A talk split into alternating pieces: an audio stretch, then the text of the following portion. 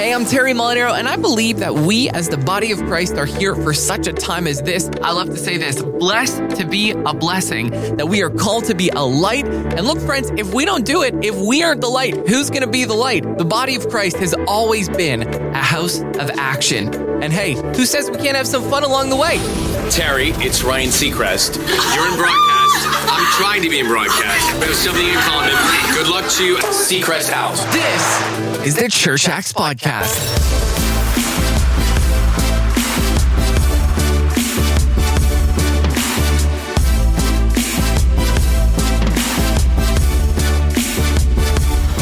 Hey, friends, welcome back to the Church Acts podcast. In case we've never met before, I'm Terry.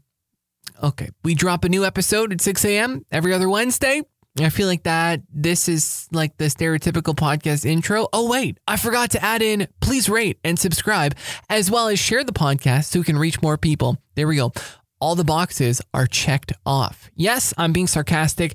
It really does mean a lot, though, when you share and comment on the show. It helps us reach even more people and hopefully impact more lives. So, with that being said, I do not want to waste any of your time. I would like to respect it. So, let's jump right in with a question Do you know what God is doing? Do you know what God is doing? I've only been married for a few months now, but already I feel like I have a few marriage stories, okay? So, Magdalena, my wife, and I, uh, we're blessed to be able to take an extended leave from our work responsibilities after our wedding. And we had a great time. Even though it wasn't uh, what we had dreamed about as far as where we went, we still made the best of it and had just like a great time. And after a couple weeks, though, we were starting to feel like it was time for us to pack our bags, start getting things in order around our new apartment, right? So uh, we go home, start to clear out boxes. Another thing that was important to us was to organize and join our finances together. So just generally, just get the picture where we're trying to like bring two lives that were separate together now that we were married. So we did our research. We found the bank that was going to work best for us, set everything up. Everything's good. Now, here's the thing we have never had to share our finances with anyone before. Sure, both had 100% transparency. You know, we knew all the details years prior to us even getting married. But as far as operating a household and paying bills, we have never done that before. Um, well, with another person before. So one day, I'm sitting at the table. Magna's uh, doing some work. I had spoken with her and said that we should move some money over here, like to cover that thing. She agreed in passing. What I didn't realize is that she was doing like the half listening thing, like, oh, yeah, like, sure, babe, whatever you want, because she was so deep in thought, right? So there I am. I'm at the computer and I transferred this money over to something thinking that, oh, she knows exactly what's going on because, like, she told me, like, that's fine. I got her approval. Well, no, no, no, no. Okay, I guess uh, she checked the account and saw what happened. So she turns around and she's like, um, something along the lines of, wow, thanks for checking with me before doing that. Something along those lines. To which I responded, like, we spoke three times about that. And each time you gave me the green light. Now, what I'm learning is that I don't always need to respond with the facts. And all the women said, Amen. I can respond in a more understanding way. Okay. Nice and charismatically. This isn't an episode about relationship advice. I'm sure that we'll get to that someday. Anyway, when it came to that one specific transaction, Magna and I experienced two extremely different feelings.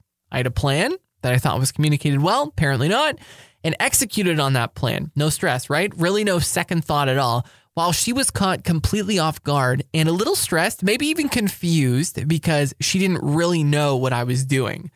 Now, let's not end that on a negative note. We ended up talking about it. I went over it again, and then we were once again on the same page and everything worked out. But in those few moments, she had no idea what was going on. So when something, even though it was good and the right thing happened, she was unaware and it caused her to be caught off guard, maybe even a little stressed and confused. So let me ask you with that in mind Do you know what God is doing in your life, in the world, and around you? Where's this question coming from? Well, that's a great question. I'm glad you asked. I was reading the book of Isaiah, and there were a few things that jumped off the page and made me go, oh my goodness, this is happening today all the time. Here's what I read. Okay, Isaiah 6, verses 11 through 12. It says, What sorrow for those who get up early in the morning looking for a drink of alcohol and spend long evenings drinking wine to make themselves flaming drunk. They furnish wine and lovely music at their grand parties, lyre and harp, tambourine and flute. But they never think about the Lord or notice what he is doing. Those few verses right there really made me stop and think is that really so different from today? People are getting up early. Maybe they are, or maybe they aren't looking for alcohol. Now, maybe this is literal, but maybe the Bible is trying to draw something deeper if we really look at it. What happens when you're drunk? The answer you're in a haze. You're not operating with a clear mind. Things are a bit blurred. See, we might not be getting up early looking for a drink, but we get up early. We chase success. We get up early. We go right to social media to see what's going on in the world or check the news. Then Isaiah goes on to say, hey, they furnish wine, lovely music at their grand parties, lyre, harp, tambourine, and flute. In other words, they furnish, they provide wine, great music, throw great parties. In other words, business is great. Life is fun. We have three vacations planned for this year alone. I just got a bonus at work. I'm getting a pool. Life is great. And then we read something that I think is extremely interesting. See, all this is going on, and Isaiah reads, but they never think about the Lord or notice what he is doing. Picture this for a second. Picture someone at a party, even just a dinner party. People are sitting around laughing. Maybe they have a glass of wine. Maybe they're just laughing around a table. Picture yourself there, just watching what's going on. Now, picture heaven. Picture what you imagine God to be doing in the earth, the mission that we've been given, the spiritual war that we are all involved in. The people sitting there in our scenario, they don't see these things. The Bible says they never think about or notice what God is doing. Now, don't get hung up on the picture of the dinner party. I'm not saying that we shouldn't enjoy time with our friends or times just to relax and hang out, but the Bible is talking about people who just get sucked into the system work, strive, achieve, repeat. The ones who just live their lives from task to task, scheduled appointment to scheduled appointment without ever stopping to consider or even notice what God is doing in their lives. The word notice is interesting to me. It has two primary definitions. The first is the fact of observing or paying attention to something. The second is notification or warning of something, especially to allow preparations to be made. They don't even notice, the Bible says. They're unaware. So, according to the definition of notice, preparations are not even allowed to be made. Now, I know we shared a funny story with Magna about the finances, right? The implications were like not bad at all. I was more making a point. But when we start talking about the things of God, we're talking about eternal things here, as in forever. And when we start talking about eternity, I don't know about you, but I really want to pay attention. The interesting thing is, a few chapters later in Isaiah 8, we read something else that speaks directly to what we are all currently seeing unfold today. Check this out. So, Isaiah 8, verses 11 through 13. The Lord has given me a strong warning not to think like everyone else does, he said. Don't call everything a conspiracy like they do, and don't live in dread of what frightens them. Make the Lord of heaven's armies holy in your life. He is the one you should fear. He is the one who should make you tremble. Two separate verses that complete each other. Let's read them one after another. What sorrow for those who get up early in the morning looking for a drink of alcohol and spend long evenings drinking wine to make themselves flaming drunk. They furnish wine, lovely music at their grand parties, lyre, harp, tambourine, flute, but they never think about the Lord or notice what he is doing. The Lord has given me a strong warning not to think like everyone else does. He said, Don't call everything a conspiracy like they do, and don't live in dread of what frightens them. Make the Lord of heaven's armies holy in your life. He is the one you should fear. He's the one who should make you tremble. Let me ask you do you know what God is doing? Because when we don't, it leaves room for someone or something else, dark forces or mere people to fill in the blanks with their opinions or thought patterns. Don't you love how blatant that is? Don't call everything a conspiracy like they do, and don't live in dread of what frightens them. Make the Lord of heaven's armies holy in your life. He is the one you should fear. He is the one who should make you tremble.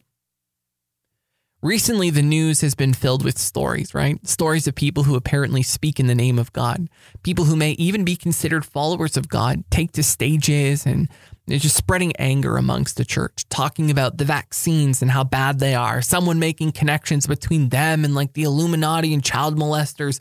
And the sad thing is, thousands gather to attend the service. Now, I'm not stupid. Obviously, they come to gather and rally around a common thought process, but we're talking about people here who are supposedly ambassador, ambassadors rather, of the only one true living God.